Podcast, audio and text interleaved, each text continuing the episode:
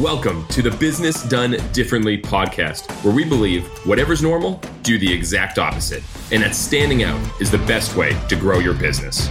I'm your host, Jesse Cole, and it's showtime. You are in for a treat today, as this episode is truly for you. For all the guests I've had on Business Done Differently, today's guest may be the most forward thinking we've ever had. He's the best selling author of Know What You're For, and his strategy for growth has been an inspiration to me and my team. Jeff Henderson, I am so pumped to connect with you today. Jesse, can you travel with me? That was like the best introduction I've ever had. Thank you. That's awesome. you got to have fun with the four, man. I got the book right here. Our team has the book. Big inspiration. And I want to kind of tell a little bit of the journey going through this and how I came to it. And I'm so inspired by great leaders that kind of keep their message going for a long time. And Walt Disney's in my office and P.T. Barnum. But Truett Cathy, who you learn from. And you open the book with him. You actually finish the book with a story from him. I'd really just like to get the background working with him because it sounds like he was a big inspiration for this concept in the book as well. Absolutely. Well, the book begins with me driving Truett to a speaking engagement. And there were two of us in the car. One of us was a billionaire and one of us was not. and so, and I, you know, I kind of, this is one of the first one on one interactions I'd had with Truett. So, I mean, you know, imagine going to take, drive someone, your boss's boss's boss, right? So here's the big guy. So you're expecting, you know, we're going to talk about chicken and all that in the business. And we talked a little bit about that. But the conversation really shifted, Jesse, and it was Truett again asked me, Hey, how's the business impacting you personally? Are you enjoying working here? Just does your wife Wendy like it here? How are the kids? And I began to understand at the course of the evening that Truett was more interested in me as a person than he was as an employee. And that's when I discovered one of his secrets of growing a multi billion dollar business that Truett was more interested in the business growing people than he was people growing the business. And that's exactly how the business grew. And let me say this, Jesse. Truett was very interested in selling chicken. All right. he was very interested in that. But he discovered that the way that you sell more chicken is to grow people. And he often said, I'm not in the chicken business, I'm in the people business. One of the millions of things I appreciate about you you're not in the baseball business, you're in the people business. Yeah. Baseball is a platform for you to impact and encourage people. And so when I realized that night and I saw that play out in Truett's life, the thing was, I would have, after that night, I already before would have run through a brick wall for Truett, but now I would have run through a hundred brick walls because he was genuinely for me. And what I began to discover is when you are for people, not in a manipulative way, but in a sincere way, in a, hey, we only have a little bit of time to impact people in our lives. When you're for people, more often than not, they return the favor. So at that point, I mean, you worked for how long were you at Chick fil A for? Six and a half years. Six and a half years. So all those years were with Truett or no? He passed at the end. Yes. So I left Chick fil A in 20, uh, 2003, yes. and Truett passed away a couple years ago. Okay. So you had the experience with Truett, other great leaders, obviously the family, David Salyers, who I've interviewed as well. And then where did that trajectory? So you started seeing the makeup of Chick fil A Truett caring for people. And then all of a sudden you started getting a part of North Point Ministries and Gwinnett Church. How did this whole four concept come about? Well, it comes down to, I think, two questions that I think any organization needs to ask. And that's true for a business, true for nonprofit. And the reason I, I think I have a little bit of credibility on this, Jesse, is so I worked for a multi billion dollar company that arguably is the best in its field in Chick fil A. Then I left Chick fil A. Long story. David Salyers actually is to blame for me leaving Chick fil A uh, in a really good way. He took me to a leadership conference that really changed my life, and that just changed the trajectory of my career. But I've also worked for an organization now for the last 17 years that was recently named the largest church in America. I don't know if that's true. I don't even know if that's important. But what I'm saying is, I've worked for a multi billion dollar business and I've worked for a really large thriving nonprofit. And so I was challenged by a mentor the other day or a few years ago. Hey, this isn't just a blessing. This is a stewardship responsibility. Mm-hmm. What did you learn? And so I began to think about it. And I really began to think, you know, there's two questions that any organization should ask, whether it's a business or a nonprofit. It's number one, what do you want to be known for? You know, that's your unique niche. That's your unique offering to the marketplace. That's, as Steve Jobs would say, that's your dent in the universe. Mm. And it's assumed many times that everyone knows what that is, everyone on the team knows what that is, and that assumption is a dangerous assumption to make because I would encourage leaders to do a vision inventory. Just walk around whenever uh, we can get back together, or you can do this virtually, right? Mm-hmm. Ask people, hey, what do you think we're known for? Don't push back. Don't say no, no, no, or anything. You just take notes. And more often than not, and this isn't a criticism, it's just because it's hard to do. More often than not, there are either blank stares or you get lots of different answers to that. And what that means, Jesse, is that there's confusion in the office space about what you want to be known for. And when there's confusion in the office space, there will be confusion in the marketplace. And so we got to get really crystal clear about what you want to be known for. An example of that, I'll give you a couple of examples. Yeah, yeah. One is Zappos. They want to be known for delivering happiness. That's mm-hmm. what they want to do. And you could say, you know, you could push back on that a little bit to the founder, Tony Hsieh, to go, really? How does deliver happiness deliver to the bottom line? Well, apparently it's done pretty well because in the first 10 years, they went from zero to a billion dollars in sales. And this idea of delivering happiness really drives everything that they do. And they were recently bought like Amazon, like we all will be one day. now, and David Salyer, speaking of David and I went out a few years ago to Zappos, and everywhere that talk about, you know, repeating your vision. Yeah. Everywhere we went in the building, Jesse, was deliver happiness, deliver happiness, deliver happiness. Even when you went to the restroom, it was deliver happiness, which was a little awkward, but nevertheless, they they are saying, here's what we're known for. Now, let me give you an example that this may sound critical. I'm not trying to be critical. I, what I'm trying to do is to point out how yes. this question, what you want to be known for, is not that simple. Well, it is simple, but it's not that easy. And it's so easy to drift off of this. So, one of my marketing heroes is Al Ries. He lives in Atlanta. And Al is this marketing legend. He wrote a book called Focus, which I would highly recommend that you get. And he was hired by Burger King to come in and help them increase their chicken sandwich sales. So Al comes to the meeting he says, All right, meeting begins. He raises his hand and he says, Can we all go outside? And they're like, Well, okay, why do we need to go outside? Because trust me. So they go outside, they go out to this large corporate sign that says Burger King, and it says, On the count of three, I want you to say the name of the company out loud. So they're all looking at him like, This is what in the world are we doing? But he counts them down three, two, one. They all go, Burger King. And Al goes, Exactly. Here's my question You're Burger King. Why are you selling chicken sandwiches? And that was the last day that Al worked on the Burger King account. But the point of that is, is you can't be known for everything, but you must be known for something. You can be the king of burgers, but you're probably not going to also be the king of chicken sandwiches. Yes. It, it kind of stretches credibility. So what do you want to be known for? So that's question number one. Question number two is the pesky one. Question number two is the when you pull the rock up and you see all the squiggly things under it. This is the challenging question because the challenging question isn't yours to answer. It's yours to influence. It's mine to influence, but it's not ours to answer. That second question is what are you known for? Yes. And that's when customers tell you here's what you're known for. And here's the challenge with those two. And I think that the opportunity with these two questions. When what you want to be known for is exactly what you're known for, and it's a compelling vision, then you create vision carriers for your business and Jesse Cole. That is exactly what you have done. So, for example, one of my closest friends, Stuart and Lauren Espy, they, Stuart's mom lives in Savannah. I mean, before I knew you, he was talking about you and Savannah Bananas. Oh my goodness, you got to see what they do. We got to go down to Savannah. We got to do this because what you wanted to be known for and what he experienced matched. So here we are in North Atlanta, and he's trying to get me to come to the, to the Savannah Bananas baseball game. And here's the wonderful thing about this. Do you know how much money the Savannah Bananas are paying Stuart and Lauren Espy? that would be zero. They right? probably paid us. Absolutely. See? And so you gave them a great experience, and here they are. They are vision carriers. And the more vision carriers your organization has, the more vision casters you have.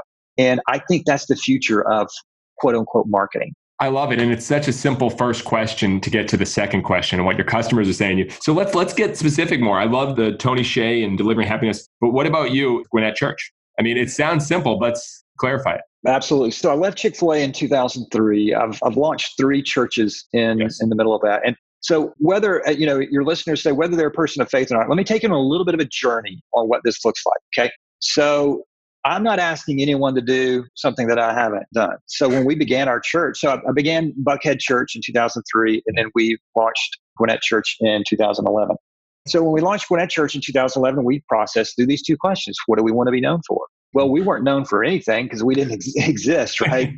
so we took a bigger picture and said, well, what is the church known for? And in that meeting in those early that early days, somebody said, you know, when it comes to the church, many people are more familiar with what the church is against mm. rather than what the church is for. How about here's a novel idea. How about us letting people know who and what we're for? And I mean, we just all looked at each other in that meeting. There was only four of us. Lauren Espy was in that meeting, by the yeah. way, one of your vision carriers. And we thought, that's it. Well, what are we for? And we said, well, we're for Gwinnett. So Gwinnett is a county in North Atlanta. It's will be in a few years the most populated county in Georgia. It's the most diverse county in Georgia. So the opportunity to influence not just the people in Gwinnett, but to have it spread is, is really unique. So we said that's what we're going to do. We're going to be for Gwinnett kids, students, businesses, everybody here, whether they go to our church or not, doesn't even care. Doesn't, doesn't matter. Um, we're going to be for them. So an example of that in terms of creating vision carriers is when we bought the property of our first location, we have two locations now going have, we put a sign out, you know, and that typically, you know, the sign says coming soon, you know, uh, Walmart or Chick fil A or Savannah Bananas, or, you know, so this route would be coming soon, Gwinnett Church. And that's exactly what I did not want to do hmm. because ironically or sadly or unfortunately, that word church would immediately people go, I'm not a church person or that has nothing to do with me or that, and they would just drive on past it. And I didn't want that to be our first impression in the community. So we put a sign out there that just said hashtag for Gwinnett. There was no website. There was nothing. And you know, you'd have these bulldozers out there and people had no idea what was going on. And I, and I got some feedback internally, which I totally understand. People said, Hey, whoa, whoa, whoa, whoa. They're not going to know this is a church. What, there's no clarity here. What? It just says hashtag for Gwinnett. And I said, Exactly. I want there to be, con- I want to spark a conversation. Then we gave everyone shirts that just said for Gwinnett and didn't have a, didn't have our church name on it or anything like that. But what I told our volunteers, there was only about a hundred of them or so at the time. I'm going to give you this shirt. When you go to the grocery store, when you go to the ballparks, people are going to come up to you and say, Hey, that there's a sign up there that says for Gwinnett and you've got a shirt that says, what is that? And here's what I want you to say. And Jesse, I think this is so important for leaders to understand. In this moment, what you're giving your your vision carriers, if you will, you're giving them words to say. And vision is like a bucket of water. The more words that are in the bucket, the more the words are going to spill out. So you got to have enough words that it's substantial, but you don't want to have so much that it falls out. And so I told our key core team when people ask you, what does that mean? And what is that? Tell them, well, it's actually going to be a church. And when they say, why does it say for Gwinnett? Here's what I want you to say. Many people are more familiar with what the church is against rather than what the church is for.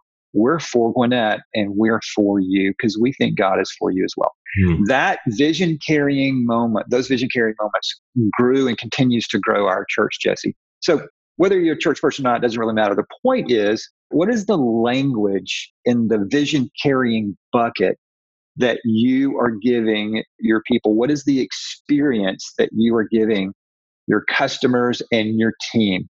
For example, again, not to belabor this point, but the Espys drove all the way from Savannah back to Gwinnett with a bucket and they handed the bucket to me and said, We've got to go to a Savannah banana game. By the way, when you messaged me and sent me that video on LinkedIn, the first thing I did, I probably should have thanked you first. The first thing I did though was I sent it to the Espys and I said, look how big time I am, people. I got Jesse Cole sending me a, sending me a LinkedIn video. So first of all, thank you for making me appear bigger and larger than I really am. So anyway, I really, for us, that has been the vision for who we want to be. But here's the other thing we got to do. So we've been doing this for eight and a half years. Yeah it's so easy to go, hey, hey, hey, hasn't everybody already heard for Gwinnett? Hmm. Hasn't everybody already heard about Savannah Bananas? And the reason we think that is because we're in this every single day. Yes. I'll give you a quick example from Chick fil A world. So one of the things I did at Chick Fil A is I represented and worked with, I represented the corporate office for the Atlanta market, the Atlanta operators. Atlanta, yes. obviously, the hometown and the largest market. So when we launched the Eat More Chicken campaign with Chick Fil A, we did it for ten years. And by the way, you know this is a very successful ad campaign. It's in the Advertising Hall of Fame. I didn't even know there was such a thing as an advertising. yeah. What a great what a great country. But anyway, so the Atlanta operators, and I totally understand this, they said, Hey, Jeff, how much longer are we doing this cow thing? I mean, it's been 10 years, everybody's heard of it, you know. And I thought, you know what, that's a valid question. So we did marketing research, right? So Advertising Hall of Fame, 10 years, Chick fil A's hometown market, it was only barely starting to register with the city of Atlanta. And that just reminded me that we can't fall victim to hasn't everybody already heard this? And one of the other lessons that Truett taught me, Jesse, is leaders are repeaters. You have to say it over and over and over again. That's why I love the yellow tuxedo. it's reminding people what you're here for and what you are trying to create for your customers. And so we can't get too bored, if you will, with or too used to it and assume that since I'm in this every day, everybody, because no one is thinking about going to church right now, right? It's a Friday. It's you know, Sunday seems like it's you know five years away, but I am. Yeah. And so I can assume that since I'm thinking about it, everybody else. And since you're thinking about Savannah bananas, everybody's thinking about Savannah bananas. No. You can't go there. So I think staying on message, and once you clarify that message, once yes. you've got that message, then you you stay with it. You know, so just because you got to spread it, but you got to get other people to spread it. And I think what's so interesting was I interviewed our staff, did a quick little pop up video. I said, "Hey guys, everyone individually." I said, "What do we do here? Who do we service?" And I asked every single one. And what was the most fascinating, they were very close in their answers, but not one of them, and this is 15 full time staff, said baseball, which was so interesting when you think on everyone on the outside. And that's kind of one of the battle that, you know, we're fighting a little bit is people still think baseball in the traditional way, but we're entertainment, we're fun, and we're experience. And so it's so interesting. So I wonder when your two friends came back, you said they brought a bucket. What did they say and what did you think that we are known for from the outside? Let me just say this. I'm a baseball fan. Yes. All right. So I grew up in Atlanta. We didn't have a whole lot to cheer for. Yes. Uh, Atlanta has built more stadiums than we've won championships. So I grew up I remember watching Hank Aaron hit 715. I actually worked for the Braves. I had Hank Aaron worked two offices down from me. I didn't really have an office. I had a table. Wow. Um, but in the promotions department. Wow. And, but I remember one time, a little digress. So Hank Aaron's the, I mean, the legend, legend, you know, and with all due respect, I still think he's the home run king.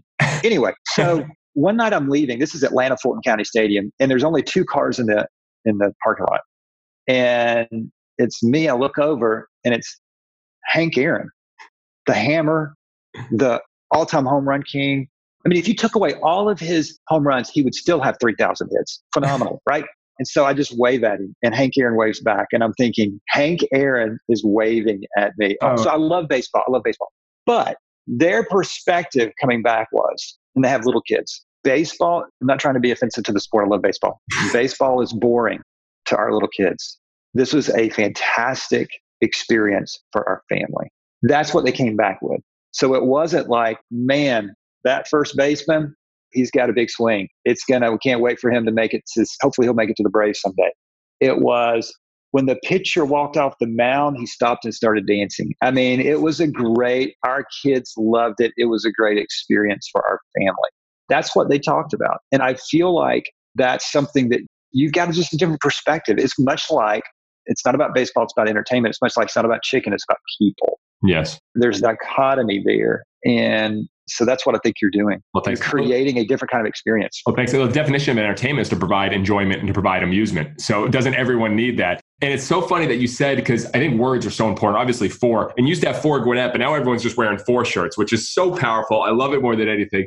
Three of our people said we provide a fantastic experience, and I love the word fantastic because the name of our company is Fans First Entertainment. Everything we decide is fans first. We talk, we're fanatic about fans. We use that. When you say fantastic, it actually embodies, hey, it's all about the fans. So thank you for sharing that. That was great. Jeff, I want to get into an activity that you said, a fun game that someone can do this. Any company that they don't know what they're known for, they're maybe not clear on it.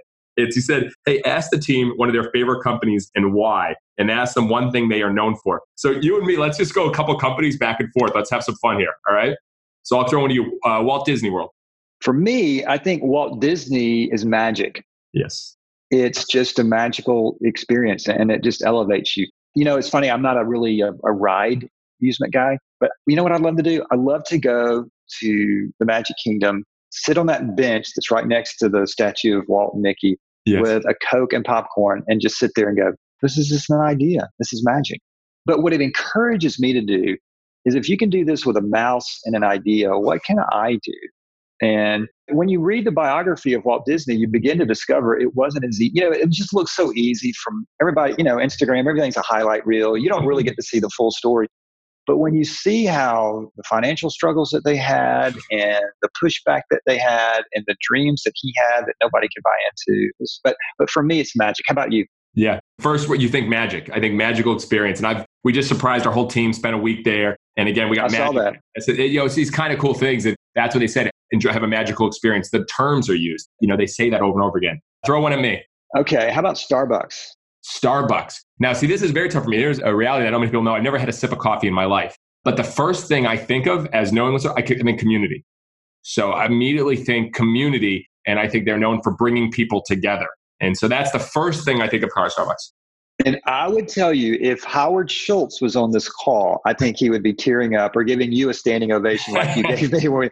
Because I'll tell you a good book to read too is Onward. Whether you like coffee yeah. or not, It'll be hard for you, though, to read that book and not want to go get a cup of coffee. But he wanted to create community. So I think that would be a huge win for Starbucks to go, we want to create community. 100%. So this is a great example. Any company that they think they're just selling toothbrushes or they're doing HVAC or whatever, they're a restaurant, have that conversation. Hey, and then go into, you know, these favorite companies, oh, wow, they got community, they got magic, they got an experience. What do we want to be known for? I think that was such a great point that we can go out of this and work from. So I want to keep moving forward. I, you love this comment. You said winning organizations of tomorrow will be more concerned with becoming fans of their customers instead of convincing customers to become fans of their organization. Let's start getting practical, Jeff, because this was so fascinating. I loved it more than anything. So give me some examples of either how you guys are doing it or how you've seen other companies do it. So let's take social media, for example. When I consult with large organizations and I I tell them that, by the way, you do realize you're not doing social media. They absolutely lose their minds. They're like, well, let me show you. I can show you right here. We have an Instagram page, we have a Facebook page, we're doing all this. And I'm like, no, no, no, that's digital media. You're forgetting the social in social media. And it's astonishing to me, absolutely astonishing to me that there are brands that will post something and customers will comment back and they will never say a thing. And I've told people it's like for those that like in in retail, when people walk up to the counter and and they ask you a question, what this is is you just turn your back and walk away. You would never do that, right? Or you wouldn't want that to happen. That's exactly what's happening on social media. So I see this all the time. In fact, I put in the book, I used to play golf, but I'm not any good at it. So I just wasn't good for my spiritual life. So I gave up. So my hobby now is commenting on organizations' Instagram posts just to see if I ever even get a like or a comment back. Mm. And what these big brands push back on me on this is they, well, we can't do it for everyone. Well, that's what I love what Andy Stanley says when he says, do for one what you wish you could do for everyone. I'm not saying you have to necessarily, I mean, there are systems that you can like every post. I don't even know if that's good or not. But what if you just commented on a few? And here's the thing that very few organizations are doing, Jesse most brands stay on their platforms and they never venture off those platforms to go onto their customers' platforms and comment on them there and comment with them there. And here's why. And this is going to sound a little critical, and maybe it is. And maybe it's odd for a pastor to be critical. Or maybe you're like, no, my pastor was very critical. That's why I don't go to church anymore, right? So here's the deal. Many businesses, if a business was a person, many businesses would be considered narcissists. Yes because you look at their Instagram page, they never talk to anybody, you know, go visit anyone else. And it's always like, hey, look how much better we are than, the, than our competitors. Look at the latest, greatest thing that we did. We're amazing. We're awesome. Our competitors are awful. We're, look at us. There's a word for that, and it's called narcissism. and I'm not telling the people in organizations that they're narcissists. I'm saying that your organization is displaying narcissistic tendencies. Yeah. And my premise is that narcissism is bad for business. 100%. And So let me give you a couple of practical examples of this. All right. So let's just mention Starbucks. I was mentioning this to a large organization a few months ago, and somebody raised their hand and they said, Hey, I think I know what you're talking about. She said, I'm a huge Starbucks fan. And one day I posted a picture of me in a Starbucks with my Starbucks mug, said, I love Starbucks. And Starbucks commented back to me. It was so amazing. So I took a screenshot of it. I sent it to all my friends and said, Hey, look, Starbucks talked to me today. I said, Okay, great. Time out. How many other Starbucks Instagram posts have you taken a screenshot of and sent it to all your friends? And she said, Oh, I've never done that before. Exactly. In that moment, and David Salyers is the genius of this, in that moment, Starbucks got very personable. And the more personable you are, the more remarkable that you will be. Mm. And what if you just did that on a daily basis? What if you just did that once? What if you just ventured onto another person's platform and commented with them there? What you're doing is you're shifting the focus away from yourself yes. and shifting the focus on the, the customer. And to use your analogy, what you have done is you have, in essence, put the fans on the field and you've put the organization in the stands and you're cheering the fans on.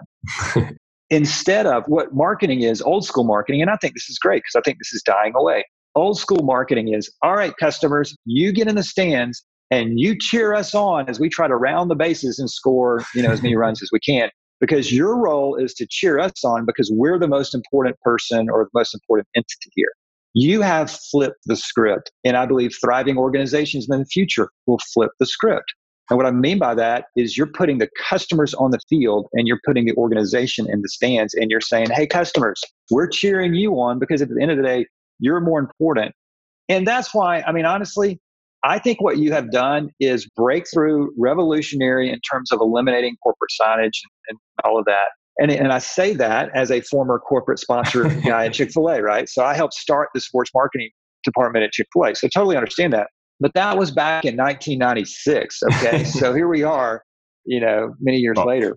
Well, I appreciate. And, I think that's a great analogy. Put your fans on the field, and you get in the stands. And it's so funny you mentioned that because we're actually work, looking at a game this year where the fans manage the game. We put the coaches up in the stadium in the seats to actually watch the fans manage it.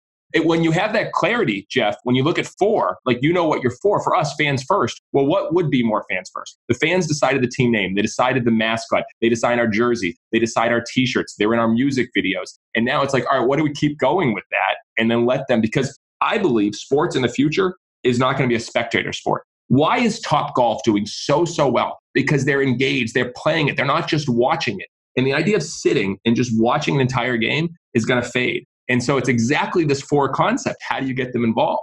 And yeah. I will say this what you're also doing is you are switching language. Instead of your fans describing the Savannah Bananas as they, your fans are describing the Savannah Bananas as we.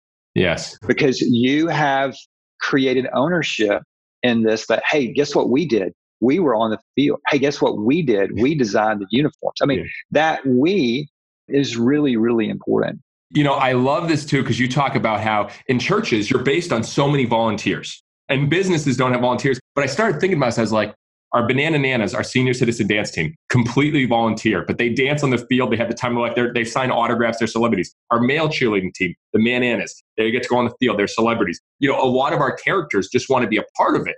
And they feel on top of the world because they're on the inside. And now we find ways to try to pay everyone as much as we can, but that's huge. Yeah. Well, one of the things kind of want to do, but trying to avoid is to qualify for the dad bod uh, team that you have. the dad bod um, so, You're not there, Jeff. You're, you, you're too, you're too I'm trying not to. I'm trying not to. But that's a brilliant idea to go, hey, look, let's go on this journey together. And it's a revolutionary way of what you're doing. But I think what you're doing is applicable to every organization. For example, for our social media strategy, I mean, yeah. let me say this do you need to tell people when the Savannah Bananas are playing? Absolutely. Do you need to tell people, hey, you're launching? I'm not saying you don't talk about your product. I'm not yeah. saying you don't talk about your organization. I'm saying that there's a balance. Yes. Let me give you an example for us. And we don't always get this right, but we have a, a litmus test that on Instagram, for example, for every third or fourth post, it has to be about the community. It can't be about the four walls of the church or what's right. happening inside the four walls of the church. So, in fact, one of the things I'm trying to do right now on my personal Instagram page as, as the lead pastor of the church is just start talking about you know the season we're in hey go to support this business go and support and these aren't people that all go to our church these are just people in our community because we want to be for our community and so leveraging your platform for other organizations and I, I don't, again I keep saying I don't want to be critical. I sound like I'm being critical. So uh, I'll go to counseling after this. If, it's critical. If I were the director of marketing for AT&T, yeah. Sprint, Verizon, anything, I would stop immediately telling everybody how much better we are than the other yes. competitor. We don't care. We aren't impressed. It's not surprising information to us that you think you're better than your competitors. What we want to know, by the way, one of the many reasons I love you as well is I have two kids named Jesse Cole. So there you go. um, and in this world of technology, this is unprecedented days. Hey, AT&T. Hey, Sprint. Hey, Verizon can you help me as a parent understand how to manage technology as a parent? Because when I was their age, we didn't have any of this stuff. If you'll do that for me, I'll actually pay more. It doesn't yes. matter. I don't care. I want to raise great kids that can leverage technology and allow it to benefit them. Yeah. The reason I say that, Jesse, is that is a for mindset. Mm. you're not trying to beat somebody up over here to gain market share because ultimately you're the most important one in this relationship. You're like, hey, if we're going to go swinging, down swinging. We're going to go down swinging being for our customers. Yeah. And it's and here's the thing, and I'll be quiet. Although you don't want me to do that because this the, that'd be a tough interview to go quiet. The rest. So continue talking. We're good. In fact, I was in an online summit this week. I actually talked about you. I forgot to tell you that. because they asked me, give me an example in sports. It's not sports marketing, yeah. sports marketing world. And I said, hey, by the way, I'm a huge Braves fan. Chop on, you know, I'm all in. Can't wait to get back to Braves game. The Braves just missed an extraordinary opportunity to be for their community with the renaming of their stadium. They named it from SunTrust to Truist Park. And this is going to sound critical. You can't really even say Truist. All right. So let's not even talk about the name, for example. Here's what they should have done. And somebody's going to do this and you've already done it in Major League Baseball. They should have said Truist or SunTrust, whoever it is. Let's just say Truist. Truist should have said, "Hey, Atlanta, we could put our name up there." Yes. Actually, we paid to put our name up there. But you know whose name we're going to put up there instead? We're going to put up Hank Aaron's name. And here's why. Not only because he was an amazing baseball player, he is a civil rights icon. And when he was breaking Babe Ruth's record, he was criticized as an African American but he had the courage. People threatened his life. He had the courage to step up the plate and break the record.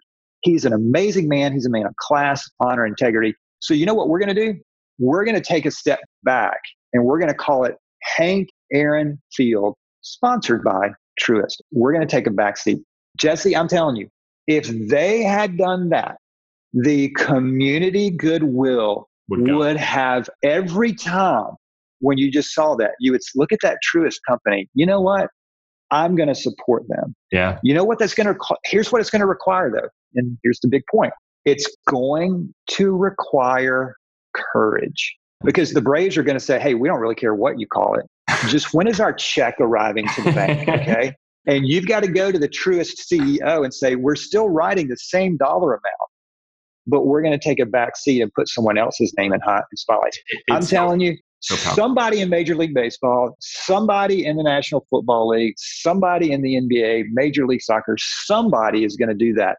And when they go first, the dominoes will fall. That's why when I saw what you did, I thought, okay, here we go. Yeah. Somebody's having the courage to do this because this is a big financial decision. But what you're basing this on is not the bottom line, you're basing it on the fans responding to care and sincerity and being being valued as them. So yeah. I'm hoping that there's a company out there that will value the community more than their name.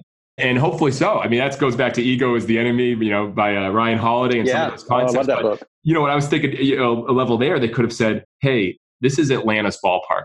You, the community, yeah. get to name it." And they actually love it. naming contest. Get they'll get thousands of names. Get it down to. It.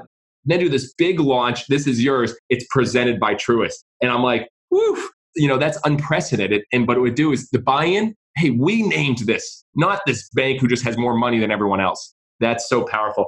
Jeff, you got me thinking too. There used to be like, you know, all those those Verizon versus Sprint and then so and so, and then all these battles between all the, the carriers, you know, the mobile carriers, just saying, we're better, we're better. And thinking about T Mobile and saying, no, we're going to get rid of contracts. We're going to get rid of this. They started going the opposite way and they went for their people and they skyrocketed. I actually have a T Mobile phone because I believe in what they were doing, not who they were battling.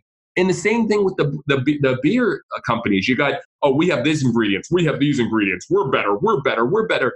And then a few years ago, Miller High Life said, hey, we're for you. We're going to sponsor regular people. And they started doing $5 checks. I don't know if you saw this. They started sponsoring people. We're going to, and I was like, brilliant. You know, make it about yeah. that. So I do want to get a little more practical as we finish up here before a few games. The social strategy. I love how you said every third post is about the community, the telephone over the megaphone philosophy. You talk a little bit about Chubbies. You can mention them because they're always about their fans. But you also have an email strategy that I think you've put into play recently, even more so, about just how do you add value during Christmas time and all those other things. Can you share that a little bit?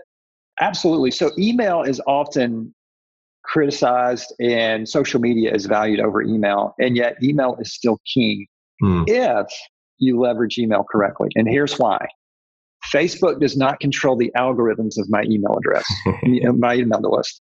So when I send an email, it goes out to everyone. When I post something on Facebook, I think it goes to all my followers. It, it doesn't. But what that means is it's not, I don't get any credit for sending an email. I get credit if the email is opened and acted upon. So let me give you an example from my world as a nonprofit leader. So as you might imagine, year end giving is a big deal, right? Because everybody's trying to get, they're figuring out, you know, taxes and trying to get all that. And they want to give the organizations, but they, you know, want to do it before the year end to get a tax rate for that particular year. So what happens is right after Christmas, that last week of the year, I mean, you get this, we all get this, we get flooded with nonprofit emails, right? So what I realized is everybody's waiting too late and we're not we're just using email as just an announcement. What if we began to add value? So I actually took this from Gary Vaynerchuk about value. He called it jab, jab, jab, hook right or something like that. Yeah, jab, jab, right. And hook. so it was add value, add value, add value, and then ask. So in December, we will put out a you know an email that says, "Hey, here's a coupon for a free Chick Fil A milkshake. Thanks for all that you've done for extraordinary year." Then the next one would be, "Hey, here's a great recipe for Christmas morning." To, to it's very simple. Then the next one would be, hey, here's the college football bowl schedule. Print it out because we love college football. And then the next one that week would be, hey, as you consider making year end giving, consider Gwinnett Church. And then we the next week we just repeat it. And then once Christmas comes past, then we go, hey, here's a great exercise to plan out your year. Here's a great way to clean out, you know, that pesky office or, you know, garage, whatever. So it's jab, jab, jab, hook. So we've been doing this for five years, Jesse, and our year in giving has increased substantially each year. And my concern was is that we're going to get a lot of unsubscribes because we're sending a lot of emails yes. during the last part of the year.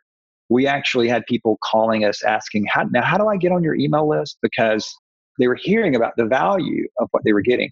So we've just taken that approach and tried to spread it throughout of the year. How can we add value on our email to be able to create more of a connection and leverage technology. You know, the approach email is not about you, it's about the people you serve.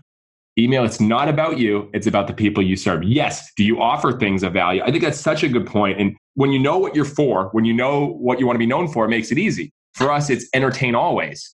And so if we're sending out an email that's not entertaining, then that's going against what we stand for. And I'm still working with our team because it's, hey, but they want this. They might want this. I'm like, no, we got to think about what's the value. That's why we'll do music videos and we'll do, hey, just send this out just for fun. And I think that's that's so important. But the challenge that I have, Jeff, personally, is is the time, and this this sounds like an excuse, and it probably is. You know, I might post in the morning personally, but then actually, do you dedicate time to say, I'm gonna go and follow people and like people and comment and put do like do you put that in your schedule? How do you build time into doing that? So for our staff meeting, we begin our staff meetings. We all go to Instagram and we search hashtag for Gwinnett. Yes. And we all we all like and comment. And we've gotten feedback daily? that well, no, we meet every Wednesday. Every Wednesday. Or every other Wednesday. So no, it's whenever we meet as a staff, we'll, yes. we'll do this. So it's not daily. But that's a good point. I'm hoping that we continue to do that all the time. Yes. And so on our our, in fact, yesterday there was this, somebody posted something about Gwinnett Church and we posted that on our uh, staff communication channel. And we all said, hey, go, go like this post. So we're trying to, again, more dialogue. So it's the staff meeting of hashtag for Gwinnett. We're sharing these posts. And, but for me, we want to reward the behavior we want repeated. And so people love getting their, you know, their Instagram posts liked.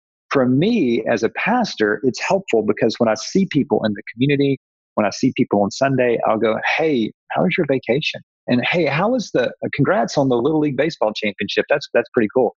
And it just shrinks. It, you know, I learned this from Dan Cathy. We want to grow a small company. Uh, that's what Dan would say about Chick Fil A. We want to. So I want to grow a small church. I want to reach as many people as I can, and at the same time, I want them to think they actually noticed me. Mm. And can't do it for everybody, but I can do it um, on a consistent basis. That's why I think handwritten thank you notes are so so important. Yeah. Um, I, I, so I have a goal every day. I try to write, or Monday through Friday, I try to write three handwritten thank you notes a day. And now, am I perfect at that? No, uh, that's not the goal. The goal is it's supposed to bother me. So I haven't written a single handwritten thank you note today, but it's only 1048. So give me a break, people. But I know that I've, that's my goal for today. But I'm not perfect at it. At it. Am I good? I'm very good at it because I have a system. I have a goal. So if you were to see my car, you would see in the glove compartment, there are note cards there. If you were looking at my computer bag, you would see that there are note cards there so that when I'm maybe at a coffee shop waiting on somebody and they're not there yet, I can start writing handwritten thank you mm-hmm. notes. Or uh, on Sundays, I'll send out to the staff, hey, was there a story that happened today yes. that was great that you would think that your volunteers need a, a thank you note? So all of those touch points, if you just look at them at a one moment in time, they, they're important for that person. Because here's the thing encouragement is never small when you're on the receiving end of it. But when you add that up and go three times five is 15, 15 times 52 is a big number that I don't know. Those are the thank yous. And here's one of my secret goals. Whenever, you know, I won't be the lead pastor of uh, Gwinnett Church forever. So, but when I leave, I would love for somebody to say, Hey, thanks, Jeff, for being here. How many of you got a handwritten thank you note from Jeff over these mm-hmm. years? I would love for and it may not be everybody, but I would love for most, you know, 99% of the crowd to raise their hands. And in that moment, I just feel like we need one of the things I learned from Truett is the international sign that you can use to determine if someone needs to be encouraged. And the international sign is if they are breathing. And if they are breathing, they need encouragement. So that's what you're doing with the Savannah Bananas. Entertainment is encouragement. It's taking their minds off of maybe their worries and stress and going, you know what, the world is a, can be a good place. Well, I'll tell you, I received a, a thank you card from you, and uh, you know nothing matters more than making people feel like they matter. And I think you need to have a strategy for it. As crazy as that sounds, with our times, we need to have a strategy. I've been doing one a day since 2016, but not nothing like you, my friend. That is very impressive.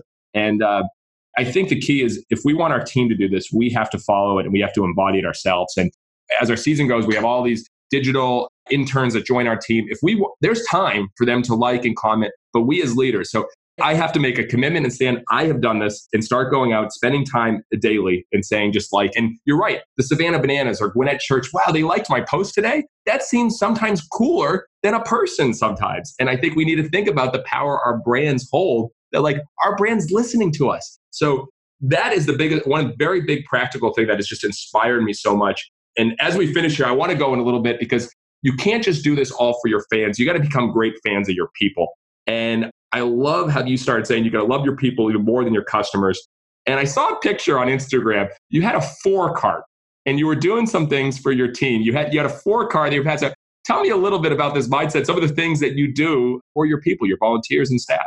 So I'm a, I'm a preacher's kid and I've been in church all my life. And let me tell you a little secret about church world um, that most people don't know. And this, I'm being general here, obviously. The church generally is a terrible place to work. Hmm. And I saw that growing up. I saw people criticize my dad. And that's called culture. So the culture of an organization determines the future of the organization. I love what Peter Drucker said that culture eats strategy for breakfast. Hmm. So I can have the best breakthrough strategy as a nonprofit or business, but if my culture is dysfunctional, just give it enough time. Uh, it'll it'll flow to the customer because the customer is eventually treated like the team is treated. Mm. It is unquestionable. There's no way around this. You treat your team poorly, your team will treat the customer poorly. So taking your team to Walt Disney World, I mean, no wonder your fans get treated like they do. I just spoke on the Chick fil A convention a few months ago. They took the entire organization on a cruise ship, two cruise ships, because Chick fil A is too big for just one. that, they spent millions of dollars on that, but everybody walked off that boat, both operators and staff, saying, We're going to treat our customers even better. Yes. So for me, the for card is just a way to tell people and our team, hey, we love you and we appreciate you and, and we're for you. And, and I try to create, that's why when I try to figure out a schedule for you to come speak to our staff, I feel like staff meetings are so important. And so one of the things that I've been blessed with is a really strong network of people like you and people that I've met who I've said, hey, could you come speak to our staff? and just tell us what you're doing with Savannah mm-hmm. Bananas. Don't don't worry about what we do or mm-hmm. how it's going to connect to what we do. Our job is to take what you do or what you've told us and apply it to our world. And we've just had phenomenal staff meetings in the season that we're, we're in. I want to be a calm leader in the crisis that we're in as a world right now and just say, hey, we're going to get through this. But my top priority right now is taking care of the staff. Mm. Right so what was on so the for cart? What was on the for cart? What, what do you do with it? So for that particular photo was just smoothies, just Planet Smoothie smoothies. And we have a local business that we just like to support, Planet Smoothie. And even though it's a franchise, these are two local business owners. So we just, I just walked around and said, Hey, does anybody want a smoothie? And then sometimes it'll just be popcorn or for Halloween, it'll be Halloween snacks. So we just do that occasionally just as an afternoon break. And it's an opportunity for me. You know, Ken Blanchard wrote this book called Management by Walking Around you know, our team, let's just not walk around. Let's have some fun while we walk around and, and yes. create, you know, an afternoon snack, keep people, give them a little boost toward toward the day. So I believe that if we'll let Disney World be the happiest place on earth, in, terms of what I do, I think the church should be the most joyful place mm-hmm. on the planet. And that's not really the reputation of the local church in this world you're actually competing with us right now in that, Jesse, uh, in terms of joy. So you're kind of ahead of us. We have a different word though, Jeff. We have a different word. See, ours is, and I hear this like from our breakdancing coach and our players, and we always say we want this to be the most fun summer you've ever had. And after the summer, a lot of the guys give me a hug and said it was the most fun I've ever had. So for that's kind of joyful, fun, happy. They all go together, but fun. And I think that really embodies what we're doing. So joyful, you own that, my friend. We're, we'll we'll work with fun. well, I like that statement though because it, you know, and again, it goes back to it's not about we want to have a great baseball experience. Yeah. I mean, because and you're and again, you've clearly identified what you want to be known for and how you're going to deliver. Well, we're working on. All right, I want to I want to quickly finish here. We're going to do some quick rapid fire games. The first one, truth and dare. Which one would you Uh-oh. like first? Let's go with truth. All right, truth. What's one thing that you notice that's either holding you back or companies back from doing this for strategy more? I think the demands of daily life. And so what I mean by that is you have to get ahead of the social media game in order to you have to have a plan so that you can go hey let's go to this business ask them to put on a for shirt let's shoot a video so that we can post it on for gwinnett friday. That's going to have it that's going to take a plan. So if you're not planned out for this you're going to fall prey to what are sales? How are we doing? Oh gosh this this product's not doing too well. And i'm not saying you shouldn't look at that but that's going to be the thing that shouts the loudest. Mm-hmm. for example I never get an email from people who don't go to our church complaining about our church. I get emails from people who go to our church and they're great, but sometimes they're like, hey, the music's too loud, or I don't like this, or I don't like that. So I can be so consumed by what they think. And then I forget to think about the people who we're trying to impact outside of our organization. Yeah. So I think having a plan is going to help you make sure that you're balancing between talking about your organization and talking about those that you're trying to serve. So get ahead because again, this is not an urgent thing to do. It's an important thing to do. I love it. Well, set time. You know, we say win the morning, win the day. Nothing can interrupt you then. Maybe just set time and say, we're going to commit to this. This is absolutely. Well, that's the oh. same thing, you know, in terms of our staff meetings. You yes. know, I could just go, okay, it's our staff meeting. Here's the profit loss statement for the, the month. And here's what's, no, no, no. Okay, here's what we're going to do. What we're going to do is that we're going to say hey to and encourage the folks in our church right now. I got we put on music and I go, we got five minutes, ready, set, go. And people's phones start blowing up, and it's like, I can tell it's Gwinnett Church staff meeting because uh, you know all that stuff. I love it. All right, are you ready for the dare? It's truth and dare. Let's do it. Let's all right. It. So when you come to a bananas game, you'll be a part of this. This is one of the favorites that we do every night. It's the whole stadium sing off. 2,000 fans in one grandstand versus 2,000 fans in another grandstand. We play a song when it stops You got to finish those song lyrics. So this is going to get interesting and fun. Are you ready for it? okay. You know I'm not much of a music guy, so here we go. I, I know right. no one is that's on the show. That's what makes it great. okay, Here we go. Oh, I know it's Bon Jovi.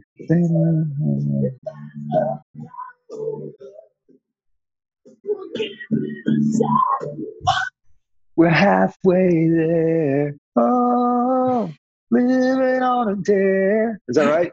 You're living on a prayer. You're living on a oh, prayer, Bon Jovi. Living on a dare how, sounds good. How embarrassing that you have a pastor on the show and he went with dare and not prayer. Hey, I mean, I, that is like it was prime truth and dare. So you were officially living on a dare. That's exactly oh, what you, were doing there. So you nailed it, my friend. All right, you won that game. Uh, you're gonna finish with two quick things right here. So let's go to question time. We've asked the questions, what do you want to be known for? But is there another amazing question that we should ask ourselves? If you want better answers in business and life, you could ask better questions. What are you known for is the number one. Is there maybe a number two question we can ask ourselves? Well, there is. I think it's, well, there's, there's a few there, but I think what are you known for? That is this, we got to ask our customers, what do you think? How are we delivering? Are we delivering on what we want to be known for? And the reality is, there's a gap there. There's a gap in what you want to be known for and what you are known for. But here's why I think we should really wrestle with these two questions.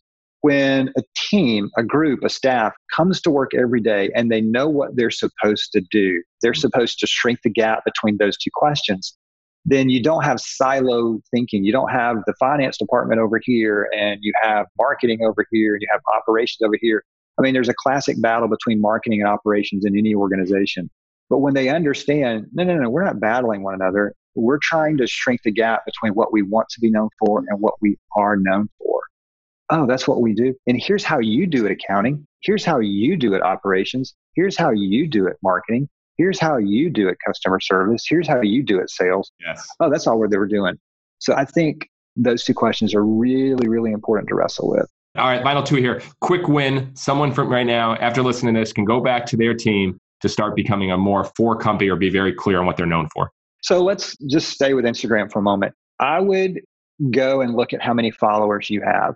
There's a discrepancy. I'm not saying that you should follow everybody, but there's a discrepancy, especially with major brands. I mean, you'll see brands that have like 700,000 followers and they're following like 500 or 300 or 200. And then when you look at who those followers are, they're basically following themselves. There's a word for that. It's called narcissism. But anyway, so what I would do is I would try to, sh- to, to level that out a little bit. And then I would go on your customers' platforms and just comment on them.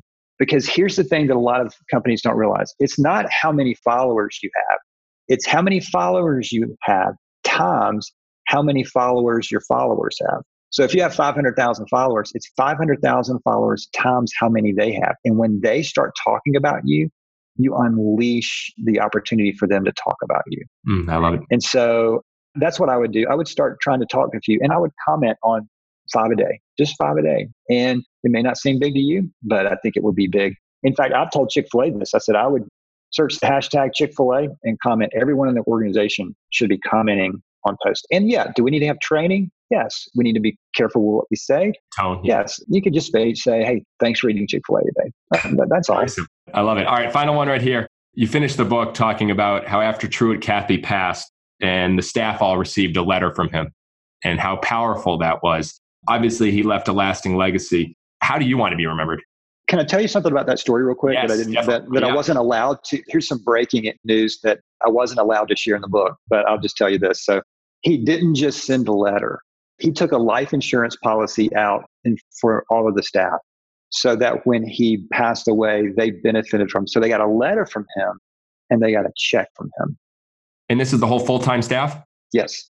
And again, it's not really the amount that matters, whatever it was. It was just the gesture that, hey, I went to take a life insurance policy out on you because I valued, valued you. And the humility of Chick fil A is they, you know, I wanted to include that story in the book, and they were like, oh, we prefer you know not do that. So I, wow. you know, I took it out. But here I am on the Jesse Cole podcast talking about it. So don't worry, no one's um, listening. so for me, there's several answers to that question, but for me, I want to be known for being for the person in front of me at that moment. So right now it's Jesse and his podcast listeners. I want to be for you. I may leave in a little bit and go to the drive through at, let's say, Starbucks. I want to be for the barista. They go, hey, how are you doing today? Or I want to be for a customer behind me. So we do this thing at Gwinnett Church called Pay It Backwards. And so we have these little magnets that say for Gwinnett. And so you're sitting behind me in Starbucks, and then you get up to the counter, and they're like, you know, they're getting out their money. They're, oh no, no, the person in front of you paid for you. Mm. And so the whole time they're sitting there going, for Gwinnett, what does that mean? And they pull up, and it's like, oh, the person in the for Gwinnett, what does that mean? And so I want to be for. In that case, I want to be for the person behind me. But more often, I want to be for the person right in front of me because I believe every personal interaction is important. I think personally for me, I think it's God ordained and don't take any of that for granted. So there's this little dry cleaners I go to that's actually, there's like seven dry cleaners and I have to drive all the way to this one. Um, I just, you know, just want to encourage these people because we used to live over there. Yeah. And so I was there a couple weeks ago and, the, and you could tell the lady was having a bad day. And she goes, I wish all customers were like you. And I know that sounds egotistical. I'm telling you this, but the point is, is that it's a moment every time I'm with them, like, hey, how are you doing? You know, so I'll come by and drop off some, you know, chicken nuggets sometimes for them, or I'll just drop off some food for them. And it's those moments of being for that person. And I want to have stories like that, that when my life is over, there's just countless stories to say that guy was for me. Oh, well, you're living it, my friend. And I'll tell you that what's so great about their book and the wisdom here, it's timeless. It's timeless. It will last forever and it'll make an impact. It made an impact on me. I've never seen, I don't think my president so fired up about this whole mentality. This person who worked for Chick fil A, also very religious, and this is just a really, really important message. So the book, Know What You're For, I hope everyone reads it. And Jeff, I can't thank you as much for the inspiration and the impact you've made on me, my friend. Thank you, Jesse. Can't wait to be at a Savannah Bananas game. Still not going to try to do the dad bod team, yeah. but I'm going to be there and I can't wait to experience it we're, in person. We're going to have a lot of fun. All right. Thank you, man. Thanks for listening to Business Done Differently, where we believe whatever's normal, do the exact opposite. And that standing out is the best way to grow your business. For more information about the guest and topics covered on this episode, visit findyouryellowtux.com or shoot me a note at jesse at findyouryellowtux.com. Until next time, stop standing still, start standing out.